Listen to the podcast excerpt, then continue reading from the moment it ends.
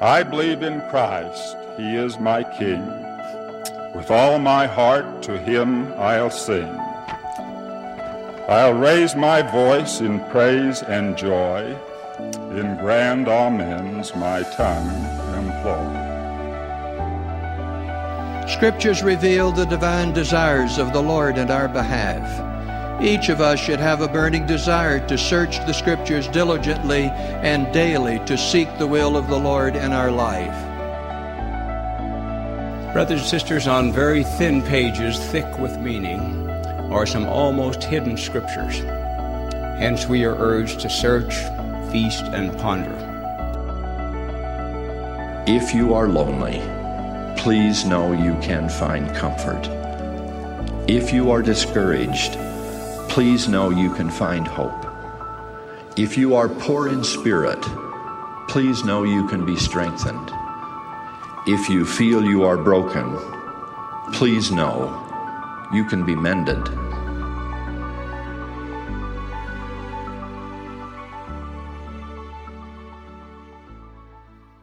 Hey everyone, welcome to Go and Do. Um, this lesson is Second Nephi chapters 11 through 25, and uh, I'm Daniel. And I am Feely. And I'm David. And yeah, we're, we're joined by Dave Hanson today. Um, we're going to be talking about how Isaiah testifies of Christ, what it means of the raising of an ensign to the world, and how the mountain of the Lord can help us walk in his paths spreading the light of the gospel throughout different parts of the world. Some of the symbols that Isaiah uses to testify of Christ, um, the, what the words lofty and haughty mean as Isaiah uses them, and uh, the the propensity that mankind has to make evil good and good evil and try to uh, corrupt the things of the Lord. But ultimately, um, we're reminded by Isaiah to rejoice in Christ and that we can be saved by the grace of God after all that we can do. So I I think the the biggest challenge of this is um, of this lesson is specifically that they're the Isaiah chapters, and that carries some mystique. It seems like you know we always talk about how oh, I've read the Book of Mormon forty times, but I always get stuck in the Isaiah chapters, and it's almost like there's this huge barrier. But hopefully, as we go talking through this, we'll see that as we break into different parts that it's really not that overly complicated. That a lot of the stuff he's saying, though he uses a lot of symbolism and imagery and metaphor, um, that it's not incredibly complex. You know, when you when you break that stuff down, it makes a lot more sense. Can I throw some out there? Yeah. Just real quick. I really like how, you know, earlier on in First Nephi 19, he he also Nephi shares some Isaiah chapters.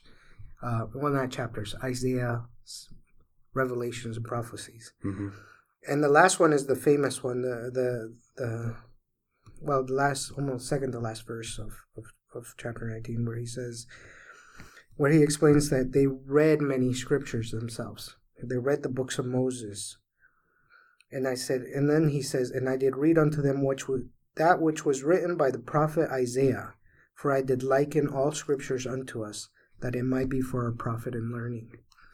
And uh, and I really like that because there's a pattern I see with the tree of life that that we've previously studied, where where Nephi is confronted with the question, you know the condescensions of God? And he says, no, and in response to understand the, the purposes and, and the condescension of God, he's shown Christ's ministry, mm. his birth, his life, and, and what will happen. And we kind of see, I kind of sense a similar pattern here with Isaiah. He begins speaking about how many examples on how the Lord will deliver his people, how he will succor them, and, and so forth. And then it goes into the life and ministry of the Savior. I think God's people were always meant to be an ensign to the world. The Israelites were meant to be an example. And all of the laws given to them, all of the the traditions and and and and were to point to the Savior, to remind us of Him. And I see Isaiah here just saying that's coming back. Mm-hmm. The Lord is not done. it's coming back again. Yep. And that's why I feel like Nephi and, and Mormon and, and these these um, you know Book of Mormon prophets would would put this in here. When we're, when we're talking about an ensign, it it's talking about a few specific things, but I mean the temple serves as one of those. Mhm. Um, the Book of Mormon serves as one of those. When we're when we're talking about the people of God themselves as individuals, can be a way to show the world that God is still here and is still aware of us and still wants us to to follow, and that the church has been restored and all of that. I mean, we have a hymn about that, you know, where it's like the word of God is going to go forth, and there's an ensign showing us what to look to, what to follow, and as a warning for those who need it, and as a comfort for those who need it. That's kind of what I'm what I'm trying to understand is how how different people perceive, you know, what that symbol might be or what that ensign for them might be. Yeah, and and the the people, the Lord's people have always been called to be a peculiar people. I often I used to think that just meant we were to be different. But I also think it also gives us the expectation that it's okay to be different. You know, I think that's more to us to let us know that as we continue down our path of discipleship, it's okay that our sometimes the way we dress, sometimes the way we talk, the way we act, the way we worship will be different. And as much as it was called for back then, it's still relevant to us today. Something that was really important that overwhelmed me, I had to go through this two things. I had to go through it a couple times simply for the fact that I realized I had to liken this lesson unto myself and where I'm at. And it even talks about that in there is that we're supposed to liken the scriptures unto us just like we did the New Testament and Christ and his teachings. In that manner of likening it unto us, and what you're talking about, the ensign the thing that actually was important to me was exactly what it talked about. Uh, it talks, Isaiah talks about things that if we had 2020 vision and we were looking back, we might be able to relate to. So I'm going to give you one of the examples when he talks about in the last days that the uh, let's see, and I can't remember which scripture it's in, but it's at the beginning of this reading, and it talks about in the mountains the Lord will form His church, or that that's where it will reside, and that the world will flow unto it. And it's funny you talk about ensign. There are a lot of things that they refer to as Ensign Peak around here. There's, Yeah. you know, in other words, they they look and you talk about the temples, but the thing that really stood out to me in this, and it's something that our area has talked about even since the beginning of the Olympics in 2002. The whole title of that was to light the world to bring a light unto them and talking about and if you think about what our recent prophets have talked about even this last christmas was to light the world one by one and to bring knowledge to the world so what you're talking about is to whether it's the spirit of the law whether the the way, same way the jews have been so kind in delivering the letter of the law to us are they blending both back in in those examples of ensigns. And I think you're right. For everybody, it's something personal. For me, the reason I bring up where they talked about coming back to the mountains was I had a very close friend when I was in high school who had chosen definitely the wrong path and had come up to Utah. His mother had sent him back up to Utah and said, Would you mind if he spends a summer with you? And my family was very open to the opportunity. And instead of being a bad experience, it was one of the best experiences I ever had because of the ensign scenario. And I asked him specifically, and it had to do with geographic location. And I said, So what did you think when you were coming to Salt Lake City? And he said, and it had to do with coming up into the mountains. And I says, You flew up in flew up to Salt Lake City. You went up to a high height of thirty thousand feet, then you landed. And he says, But there was a distinct feeling in his heart and he could see the land rising and he understood that whatever he felt he would have a clarity of what he was supposed to do for the rest of his life and the most amazing thing was he talked about the ensign here in Utah, just basically the people, how they operated. And he literally thought all hope was lost to him because of his sin. And he just began to to weep one evening. And I says, It's not lost to you, but I'm not an ecclesiastical leader. Mm. You can but that's what love is or that's right. what ensign is. And he sought it out and this particular brother has been an example ever since he went on to lead an exemplary life, have a great family, become a bishop. But it, he got that flying in a plane, even, which surprised me because I thought if you were crossing some physical land like the pioneers, you would understand the change. But to him, just even literally traveling to Salt Lake City and having that message hit his heart again, as a young kid in high school myself, I realized it was such a strong message as to he knew at that age, he knew the difference between the paths he was on and the ensign was exactly as you said. He saw the temple, he heard, he, he saw something that touched him. You know, as, as you were talking, I, I thought to myself how wonderful it was that, you know, the pioneers, they were searching for Zion. And for the most part, it became here, the valley, you know, that everything kind of just blossomed here and it became a light. And then over the years, as the brethren have talked about, the influences of the adversary grow. That light, those temples are lighting all over the world. Yeah, I was going to say all over. It, you know that those temples serve as an ensign for people everywhere, and I think it's really it's really cool because those temples serve as an ensign for everyone everywhere. I served my mission in Guatemala, and the city is kind of you know a big giant city. There's nice areas there's not so nice areas but the temple is pure white and it's in a pretty nice area of the city. But even so as you're kind of going coming up the hill on the bus to where the temple is it's kind of apartment buildings and businesses and whatnot and then all of a sudden it just kind of opens up and there's this giant pure white building there. And people would say, you know, I don't know anything about your church, but you guys have that really pretty building, right? And it doesn't matter where you are, people recognize that as something different, something special. And so it could be in Ukraine, it could be in Guatemala, it could be in Australia, it doesn't matter where. That the ensign is still valid for those people and they see it and it's like, what is that about? You know? They've even asked us, you know, I've, I've seen that building before what do you do there? What is that for? And so that opens up a huge door for an opportunity to share the gospel, you know. As a missionary, it was great because we're like, you can go there, you know. you you can. Everyone has the opportunity to to experience the temple and to get the blessings therein. And I just think it's really cool that, um, like you said, at one point it was like here in Salt Lake was where everything had to go down, but then over time it was more like um, lift where you stand. Yeah, you know? the fire was lit around the world to combat all the evil. Yeah, you know, that that's that's happening in our day.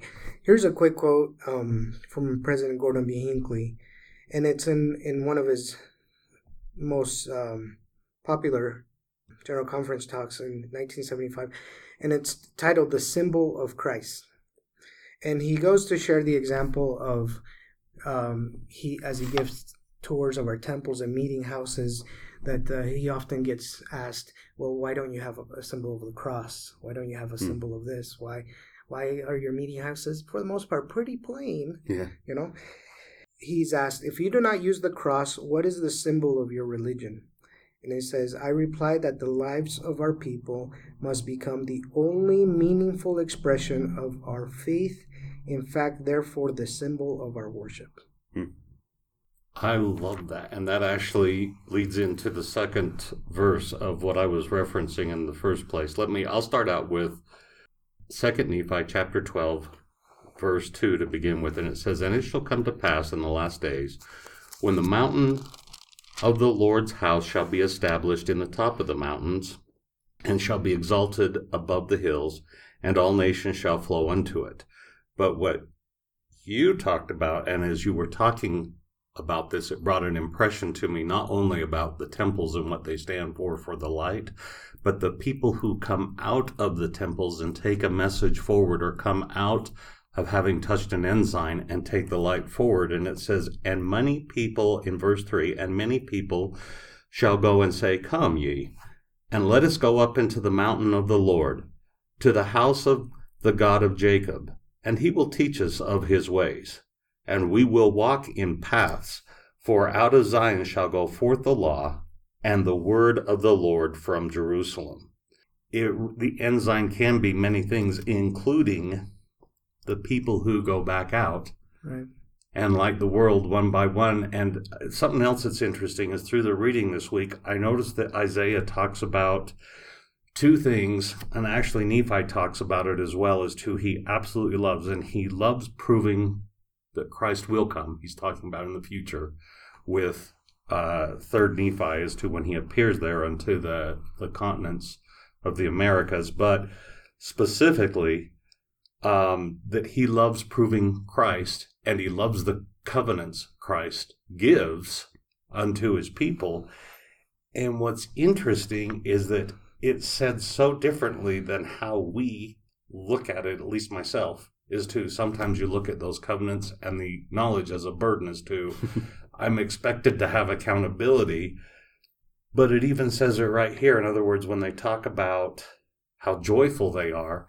Mm. And that was kind of something that helped me with my reading of this week's lesson with Isaiah is to it can be very difficult and it can be hard as you're likening it unto yourself. But I realized my attitude wasn't that in joy. It was, okay, I've got to understand this and I've got to have 20 20 vision rather than realizing the ensigns are, and I don't know what all of it means when it pertains specifically to these verses, but the feeling of what you said is to, there's a knowledge that comes forth from the ensign, and that's the most important part. Right. One thing when you were talking, I thought to myself, when you mentioned our covenants, and sometimes we feel this is restrictive or this is something I need to do or it's but I, I often find I, I felt that way at times. I felt like uh, I wish I, I could do that, or I can. You know, Sunday. it's almost like you're on a diet. yeah, I can't yeah. have donuts. No, no, I love donuts, but I can't have them. But it something changes when you when you decide to be all in and and uh, and for me often at times even with when i learn something new or when i'm expected or given a calling i have to take the example of lehi and nephi. We're we're, we're commanded to go go. We're not turning back to jerusalem or or um, abraham and and um, what was his nephew Lot, Lot. Abraham mm-hmm. and Lot, mm-hmm. and and his wife turns back and turns into a pillar of salt. There's some symbolism there about if you turn back, this journey will be very difficult, and it might not even be successful to you. If you keep a foot in Babylon, all of this is not going to feel right. But if you decide to go on the journey, it will change your nature what you thought you couldn't love, you will learn to love. You know, you will feel things you never felt before. And that's the brewing up of your conversion. Yeah. You know, there's something here in the lesson manual that it says, it might help to remember that many of Isaiah's teachings about the Savior are conveyed through symbols. Hmm. For example, you may see the Savior in symbols such as the Lord of the vineyard, a stone, and a light. What other symbols of Jesus Christ do you find in these chapters? You know? Yeah, I think first of all the use of those of the those exact symbols are really important. Lord of the Vineyard um kind of talks about how he is is planting and he's he's over this vineyard. And that's a symbol of how he probably views the world and us where we take time to cultivate we take time to prune. We take time to refine. That at first it's a wild grape, you know, and we're kind of unruly sometimes. But with time and refinement, we can become uh, a really good and high quality product. And then the stone is I just picture that as you know he's a, a, a firm foundation, that kind of thing. And light, we've talked about that already. The light of Christ spreads in all of us, and you can't see without it. You don't know what's going on without light.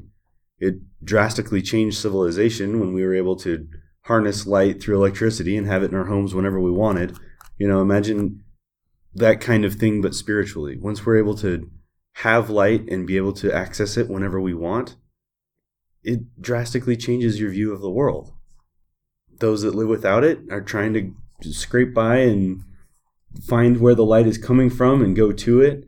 But once they realize that they have it within themselves, to have it with them all the time, that, that symbol is very meaningful for me. Well, this is the symbol that came to my mind, and this came upon a visit when I had visited Jerusalem and was on a tour. And I wish that I could remember the exact procedure that they went through outside the temple, but I will refer directly to Second Nephi chapter 14. And it's talking about what happens is to when we are filthy, and it's talking specifically about the daughters of Zion.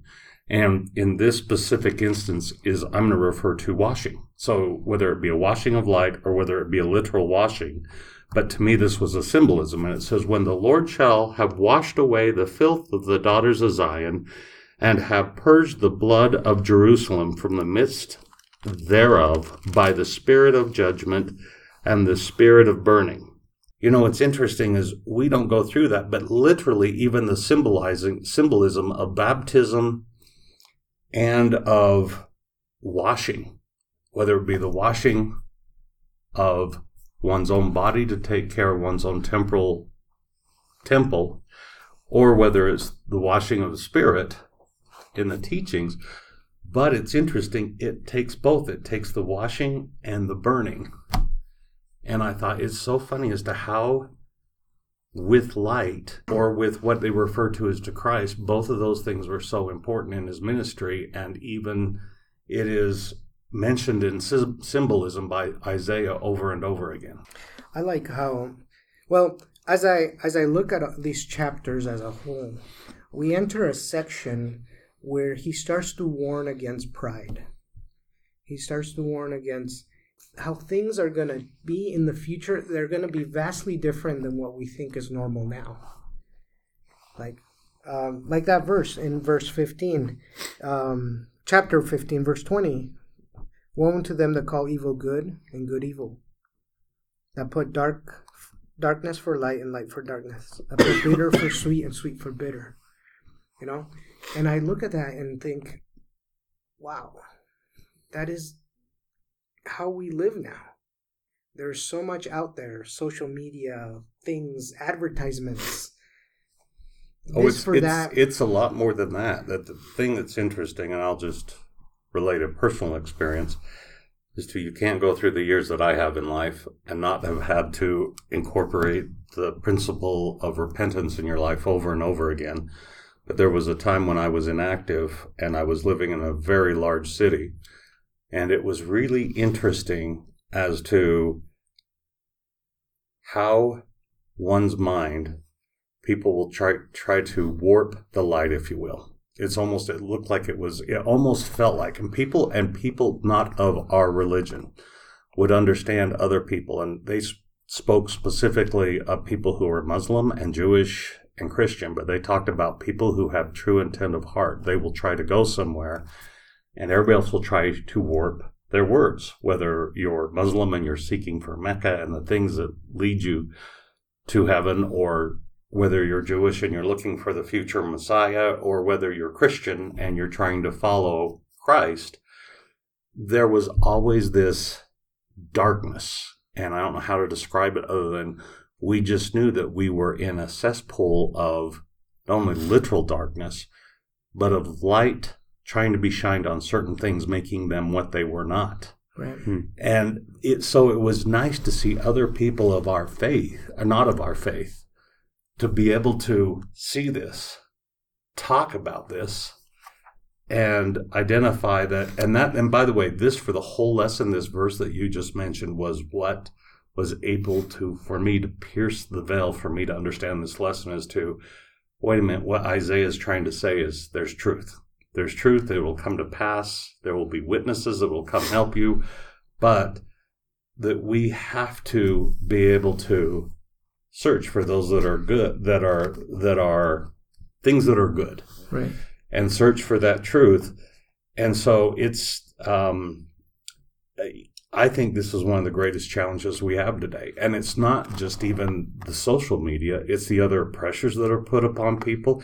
It was almost like going into a dark nightclub, and all of a sudden you have all of these external forces, whether it be the chemicals people put into their bodies, or whether it be the way they take care of themselves or they take care of their families, it would always just bring a certain darkness upon themselves. And if they were to come back to find out what truly was good, versus what was evil, they had to return to core values. Right. Well, it's Yeah. interesting because as we talk about pride and kind of wanting to flip on its head what's good and bad, when when people know they're doing something wrong and they get called out for it, which he does, Yes.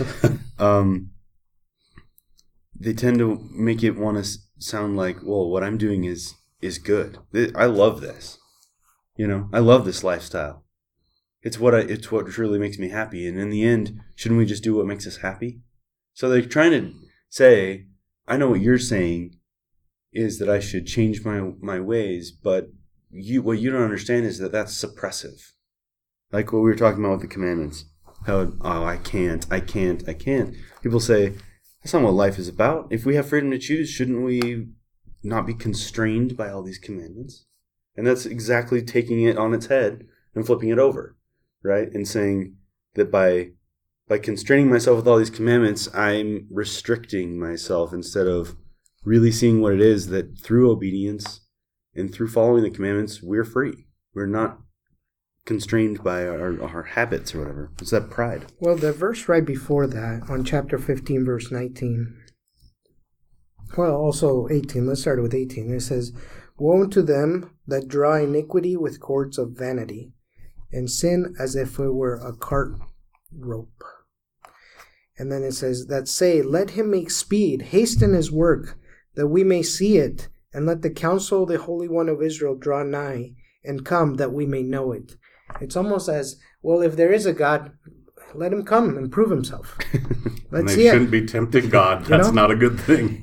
And then it continues. Then he says, Woe unto those that flip these things, that flip good for evil, evil for good. Woe unto the wise in their own eyes. You know, and there's several woes. And and it's when you were mentioning, you know, um, how if you these other religions or, or paths that people take that are passionate about, you always have almost the great and spacious building always there mocking anyone. And it's not always just our religion. Anyone that's willing to take a stand for something, you know. And what they want is they want everything is acceptable, eh, but they believe nothing. It's like they believe in everything and nothing at the same time. Mm-hmm. They they live in a world of these paradoxes, you know. And that's that's what I find with a lot of debates that I hear, is no one is willing to draw a line in the sand. I actually had an experience where I was able to see when I was working with a client where I watched something miraculous happen where somebody was able to draw that line in the sand and the experience was uh, I had the luxury of working with a client who was in Beverly Hills, had a very large home, and we were having a luncheon. And uh, this client, they're all wonderful people, but they just had a different view of the world but it was they were trying to change happiness or what was worldliness for happiness. So there was a gentleman who has had the number one jewelry chain in Bergdorf Goodman's, which basically very, very wealthy people from around the world, including even the Duke and Duchess of Windsor, came to them to make jewelry for them. And so at this luncheon, this particular gentleman with my parents there presented his sister with one of these large rings and they are definitely something that you would see like in the tower of london locked up with the jewels for royalty or for nobility. And he presents this to her but it was wonderful what his sister said. And now remember neither one of these are members of our faith but his sister was very clear in what she understood to be truth and happiness And it was funny, amongst all these trappings, she said to her brother, Do you understand that the wonderful thing I'm experiencing today isn't this ring that you're giving me? I want to be here just with you. It was wonderful to watch the look on my parents' face because as they walked out of this mansion, they said, you know, they says we enjoyed it, but we felt exactly the same way. But we were afraid to tell that truth because we thought we would be looked at as lowly people mm-hmm. from up in the mountains who really were backwards. and when we were afraid to tell the truth, there is his own sister saying it in the most loving and kind way as to put the things of the world behind you have much greater value to me and when i watched that i thought that is such a lesson as to what christ would do and she did it calmly and succinctly and went right back to what this was about saying good is good and evil is evil. And she was trying to say that in the nicest way to him is to don't let yourself be distracted. Yeah isaiah uses the words lofty and haughty right? And he uses them to describe these types of people that are caught up in their pride a little bit. And i don't know the the meanings of those words are, are interesting to me. Lofty being high but we've talked about you know the mountain of the lord. That's a high place. It's a sacred place. But you wouldn't categorize it as being lofty. Lofty is almost like no foundation no support. It's just up there right? Pretentious. Yeah. That it's just kind of like it's it's up in in these sky heights, but there's nothing sustaining it there, but air. You know, the, the word today that would most liken that into me, and you used this earlier. Said what what symbols are there? What do you liken it into? Vaporware. in other words, it's kind of like the social medias as to you want to put the perfect picture out there, but the reality is that the foundation underneath there, if you have any wonderful experiences with your family or anything else, you have everything that comes along with it in its work. But it's almost like they just, I, and I get that. And that's the feeling I got even in that moment was they want to pretend that they're in nirvana all the time. And the reality is we're in a mortal world. And Isaiah is trying to say, and it, what's interesting is that um, as you read through this too, he does talk about the people who come unto Christ. In other words, that's part of what he's talking about in his covenants is saying, the person isn't bad, that God loves all of his children. But once again, he's trying to wash off or to refine and offer them an opportunity to to experience real joy. Let me share the scripture with you guys and, and get your thoughts on uh, Second Nephi, um, chapter nine, verse thirty-nine.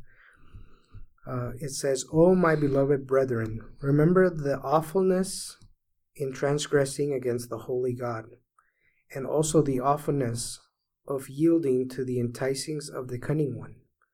Remember that to be carnally minded is death, and to be spiritually minded is life eternal. How do you see that fitting here with Isaiah's words? Because because I think very much some of his warnings about pride are you're very temporally minded. You're worried about the tinklings and the in the in the in the jewelry and the and the things, right? Yep. But you're not minded minded or, or thinking. Hmm. let me correct that. You're not thinking about the eternal things. A thought that comes to my mind is there's a reason why they say that in the beginning was the Word, and the Word was with God. It's just a thought as I was reading through this lesson. It was, I thought specifically about Christ being able to walk on water. And I thought, why does he have this ability? And we could even talk about the stone, the refined stone. Christ, I don't think that he commands anything. I it's my own personal belief that as I've learned about him through Come Follow Me, he has a relationship with every element. That's why he's God. And he can ask just like he asks us as humans, kindly and gently. And we respond. But he had to refine himself. And I think the reason that he talks about things spiritually, at least this is for me personally, I have to guard my thoughts unceasingly because I've got to remember as to I'm in a mortal body and they talk about this mortal body as to being an enemy to God. But I'm going, okay, Christ came to earth and he had a mortal body, but the reality was I think even in his own body, he understood his spiritual intent and he had a better relationship with his own body than we even have. So that the uncleanliness, whether we, whatever type of sin it may be, however it represents, I think it's just a matter of, at least for myself, trying to remember to garnish my thoughts with good and spiritual things. And I'm glad you brought that up because that is very personal. And I know having not have done that at certain moments in my time of this mortal existence and having to repent, it's harder to remanifest that and to go through it. It's possible, and there's definitely forgiveness and there's the power of the atonement. But I think Christ is just trying to remind us, and that would be my take on it. Yeah, I think you think about every time he spoke in the New Testament, um, it was to turn people towards the eternal perspective. It was never like he used parables in things that they did day to day, but it, they were not carnally minded examples, and they were not. He was never carnally minded. He was turning them towards. Let's think about the spiritual aspects of this. What does this mean for you spiritually? And none of you would not describe Christ as lofty or as haughty. He had every right to be. He was perfect, and yet he came in and was like, "I'm I'm just one of you. I'm beneath you. I'm I will put myself beneath everyone. I will make myself the lowliest thing there is. I will subject myself to everything. Why? So I can show that it's not these highfalutin people, right? that get all of the that that that's what God's looking for. He's not looking for that. He's looking for your humility, your submission to his will, and then you can become great. You know, for me, I think the interesting thing about always reading Isaiah is it sends me to other scriptures. you know? Yes. And and uh, I hate to do that one more time. but in First Nephi chapter 17, when Nephi is commanded to build a ship, and his brothers are being stubborn and saying, "You can't do that. He, you can't do that." And then he said, "I know I can, but the Lord can. Teach me." Uh, I don't think he, he can, basically. And so he goes through and says, How can you say something? How can you not believe that the Lord can do all these things? And he goes through, Remember the children of Israel. They were in bondage. Remember the miracles that Moses did. Remember the firing serpents. And, and, and all they had to do was to look. And some perished because they wouldn't even look. And then it gets all the way to verse 40, which is my favorite verse. And it says, And he loveth those who will have him to be their God. Behold, he loved our fathers, and he covenant with them, yea, even Abraham, Isaac, and Jacob. And he remembered the covenants which he had made, wherefore he did bring them out of the land of Egypt. And this is Nephi after reading in the brass plates, reading the words of Isaiah, saying, I rejoice in these, I liken the scriptures unto us. And he's using those scriptures to combat his brothers and to help them understand how great the Lord is. All of these examples. In in in the, and if and when I think of Isaiah and and his warnings and his prophecies and his advice, I think about this one sentence and he and he loveth those who would who would have him be their God. And I and I think that for me encompasses what why Isaiah is in here because it's more examples of deliverance, caution, and here's what's going to happen. You're going to have, you know, Christ is going to be born. You're going to have a second coming. You're going to have the millennial reign. You know, and it's a very optimistic thing. Some sometimes we can think it's a lot of woe. because there is some of that, some warning, but there's also a lot of good and knowing that there will be bad and good helps us in our journey to go through that. It's as if it's as if you your parents tell you hey we're going to disneyland in a car. But they don't tell you that it's a 12 12 hour no a 20 hour drive right? You know? There's something good at the end of it. But I, I, I appreciate being told in the last days man will call evil good and good evil because it makes things make sense. You know that that using that same analogy as to the trip and Disneyland, um, sometimes it's not even in the journey, it's just doing as President Monson said, and that is living in an attitude of gratitude. And something popped into my mind. I was, and I was thinking specifically about the content of chapter 18, where it basically says that Christ will be as a stumbling stone and a rock of offense to those who are struggling. But I, this is this is what's interesting as to something came to my mind as to what the Lord did, jumping way ahead for the brother of Jared when he was looking to cross the waters. Once again, Christ having a relationship with eh, with the universe and with with even rocks was able to provide something in that moment for the brother of Jared where he could light the ship.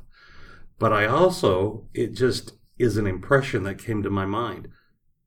Even if they needed to cook, they wouldn't need to find fuel. Christ would have the ability to let those rocks heat or to cool or to do whatever. In other words, he under he has that full knowledge and he was trying to give something of love to the brother Jared. And I'm wondering how he felt in that moment, that love towards Christ, not just even crossing, but just knowing that he had that element, that physical element in his life, which was div- divinely given to him to make him happy to say, I don't even have to reach the end of the journey. I can see it just as, and I'm wondering about the ch- children of Israel when they even saw the waters open, the joy that must have been in their heart right in that moment, even though they still had to make an escape from Pharaoh.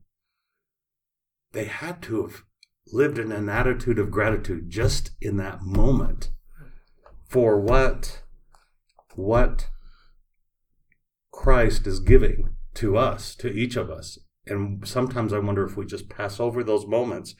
And that helped me understand going back to the thing we talked about earlier when Isaiah and Nephi said that they enjoyed proving the presence of Christ and what Christ is and in the covenants. And I'm thinking, with that example of the brother of Jared or any of the miracles of Christ, the reality is, is somehow I think we have those moments, and how quickly do we look over those moments and not realize that's truth? It can be changed and warped every other way through all of our mortal living, but in that moment, that's pure truth. And it's, I like the example of the brother Jared because I feel often when I read that story that you're seeing the Lord coaching him through. Yeah, because he doesn't just say, "Hey, I need you to cross the water. Here's some rocks that are glowing."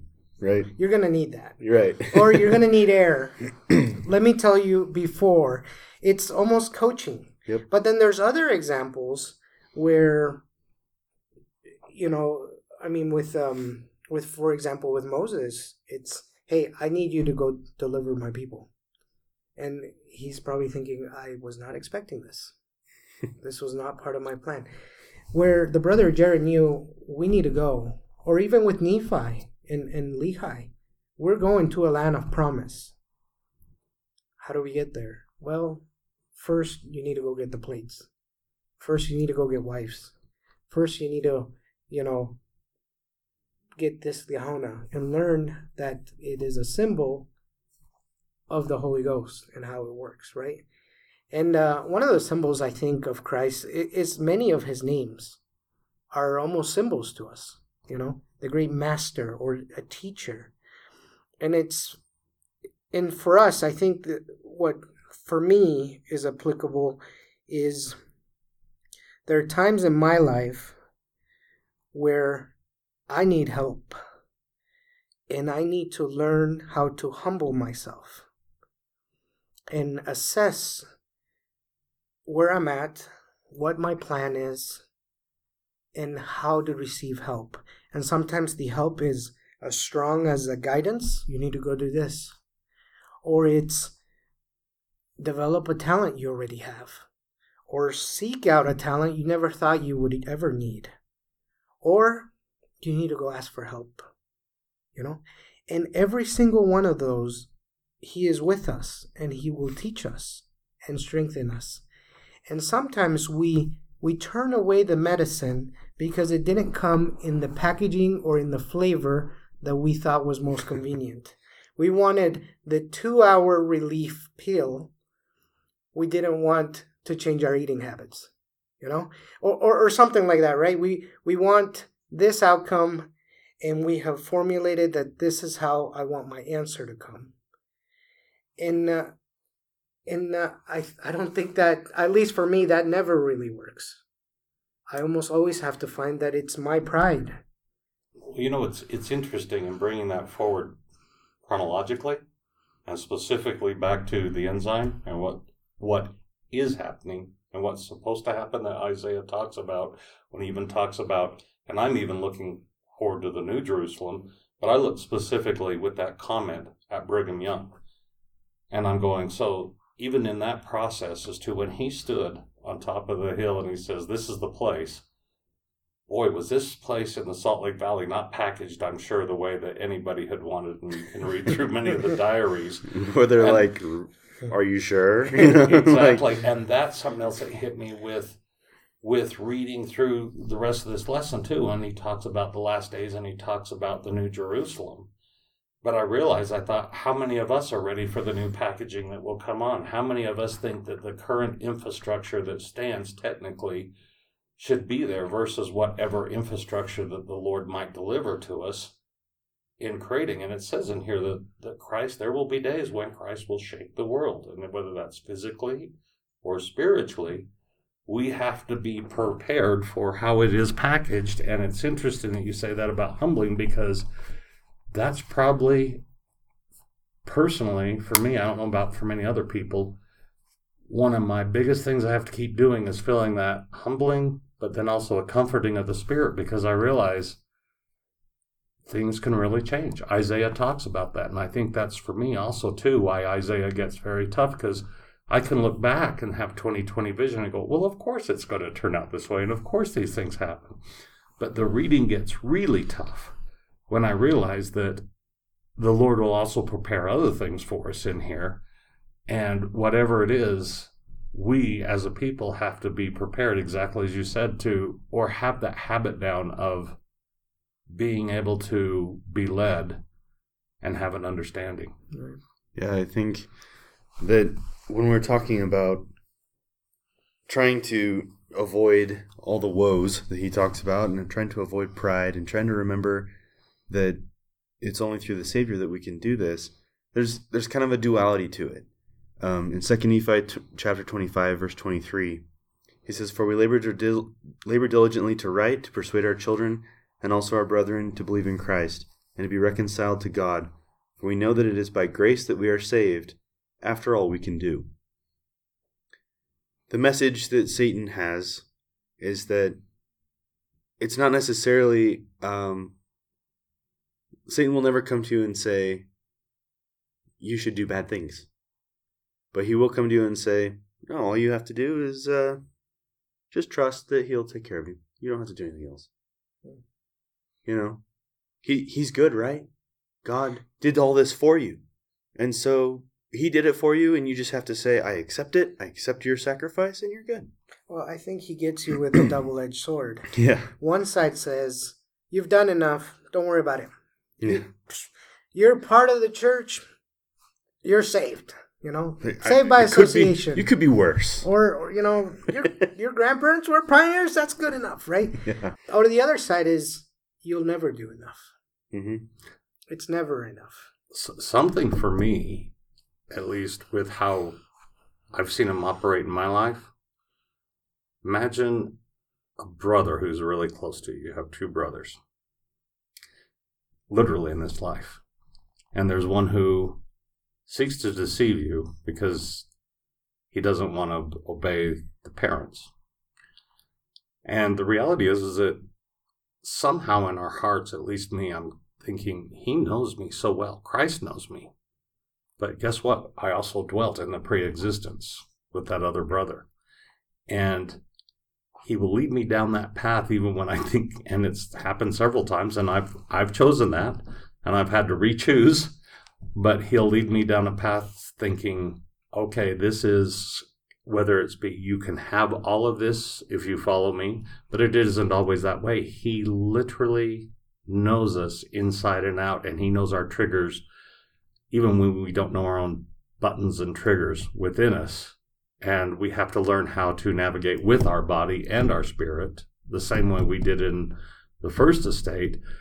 And I will find myself, whether I am, whether it was when I was inactive in the church or even being fully active in the church, he is as brilliant as the other brother is and it's that constant searching for it's that's to me where the spirit comes in as to who are you going to pay attention to? Yeah and where do i feel peace? When all said and done and it's and it's and i think sometimes for my faith i keep looking at oh i want to make i would love to have eternal life etc but i forget the literal rewards in the moment of just saying i need to trust the brother even though it may be harder and it's not as easy and may not come to me on a silver platter, but realizing that even though the other brother tells me it's not a short term pleasure, that it's long term, the reality is I've experienced enough with the other brother to go, I don't know when he's using a lot of truth mixed with a little lie or a lot of lie mixed with a little truth, but there is one that's always consistent. And that's that's the difference. So even in the moment regardless as to wherever i go to i'm going that peace that comes with it when christ says peace i give unto you. It's a great gift. And that's i think what isaiah is trying to say It's just that sometimes we have we it's it when we're not in the same culture it's not always easy to understand. And i thought about even what i was saying about brigham young. Imagine if you were transported and you were actually shown the Salt Lake Valley or any part of this world and what would ha- happen and transpire. That would be a big download. That'd be a lot to take in, unless you had the understanding of peace as to what was going to happen. I was reading on this section in in the millennial, God's people will enjoy peace, and it and it as you were talking, it, it reminded me well, let me let me just share what it says, and then I'll I'll, I'll let you know how it uh, how you sparked my thought in that is. It says, Visualize yourself in the place of Nephi and his people. Imagine you fled from Jerusalem just before it was destroyed. And now you are part of the scattering of Israel. How might how might it have felt to read Isaiah's teaching about the future gathering of Israel in a peaceful millennium? As Latter day Saints, we have been called to help God gather his people and prepare for the millennium. And um, for me, what I was thinking is we know which brother wins, we know the outcome. We know that at the end of this path is the tree of life. Or at the end of our lives, we come to the Savior. There's a scripture I love in the Book of Mormon. Says, I am the keeper of the gate, and I employ no servant there. You know? And we he is there, you know? And whether and, and as we we look at this prophecies of Isaiah unfold, from the scattering to the gathering to the millennium, our mortal lives are gonna just be just a tiny spark somewhere along that timeline. You know? But why is it important for us to know and consider the timeline? You know, why is it important for us or for Nephi to read Isaiah's words about the future and the peaceful millennial. It's kind of the same for us, right? Because it gives us hope. It helps things make sense. We see the entire spectrum of of how things are going to play out. And and for me, one of the most comforting things that I learned through the gospel was we, our Heavenly Father, it is not a surprise to Him that we sin. it's not a surprise to Him that we make mistakes. He actually planned for it. And from the beginning, we said, we need a Savior. Who will go? And that's our Savior Jesus Christ, you know? And it's not, and we often act as if we are surprised. Oh man, these terrible things are happening. Oh man, I feel, I don't feel clean. oh, I better not go to church. I better not talk to my bishop. I better and and that is a that is a real thing. I'm not trying to make light of it. It is a real burden on all of us as we make mistakes, as we treat someone wrong and we're unable to say, "Hey, hey Daniel, I'm sorry. I'm ashamed about how I acted." Instead, we we get defensive, we attack, we build up, or we gather with people that think like us and we get our spirits together and say, socially, I'm going to send you these messages. We make evil you know? good and good evil. There you go. Right? And, and uh, I mean, we, we will, we continue to have faith, we continue to have hope, and we continue to strive to develop charity. And some things that we deal with in this life will not be resolved in this time. We'll have to wait, you know? And and and that is difficult at times. Wasn't that what the atonement's all about? Right. We all fall short. Yeah. I I, I just share this one scripture in in Revelations 21 chapter 4 where it says he will wipe every tear from their eyes. There will be no more death, or mourning, or crying, or pain, for the old order of things has passed away. And that is, I think, the end game. The the the good news. Kind of in conclusion, how do we how do we enact some of this? The title of the podcast, Go and Do how do we go and do some of this? How do we put this into action? Because we've talked a lot of, about a lot of great things, but how do we put this into action? Well, I think you gave us kind of some of the strategy that leads to our tactics we might use, and the strategy, if you will, the the audience is within our minds to begin with. Is right. It's what? How do we think? Do we think spiritually? How do we? What is in our mind that trains our heart? Because everything else seems to come out subconsciously from whatever we think about and whatever our heart is on. So I'd say the first, for me, is the first thing is to, um, as a man thinketh, so is he, is to say, okay, I've got to go back through and, like I says, it's it's what these Sunday school lessons give us the opportunity to do, and that is to focus on come follow him and the lessons but then to literally go home and say, what can I do in my small way? As you said, that spark in time. I may only have one moment today to do something, but what can I do within that moment to strengthen somebody else? Yeah, and a lot of things that are begging for our attention. We need to be looking for ensigns that are out there. We need to be looking for the signs of the gospel that are in our lives, They're calling us to repentance, They're calling us to be better people, um, and kind of filter through the the stuff that um, maybe isn't as as important. It's interesting that we we often are carried away by what what is sensational or flashy at times. You know, we love sensational Mormon stories. I was in the backyard and the three Nephites came and helped me dig my car out of the snow. You know? And you start just that simple, and before you know it, it's in some fireside somewhere, right? For me, what what the go and do for me that struck me was the scripture in Matthew chapter 5, verse 16, where it says, Let your light so shine before men that they may see your good works and glorify your Father which is in heaven. And I think as disciples of Jesus Christ, as followers of his teachings, the best thing we can do is honor him by living the teachings. And as we do that, we become ensigns. We become light. We help others. And we, as in, and what's beautiful about the Savior and how powerful he is, is he can take imperfect beings like us, vast different experiences and talents and deficiencies and use us to bless others you know and and if and while we do that we are purified we're sanctified I agree. and our hearts change I have a question for you. We're talking about Isaiah.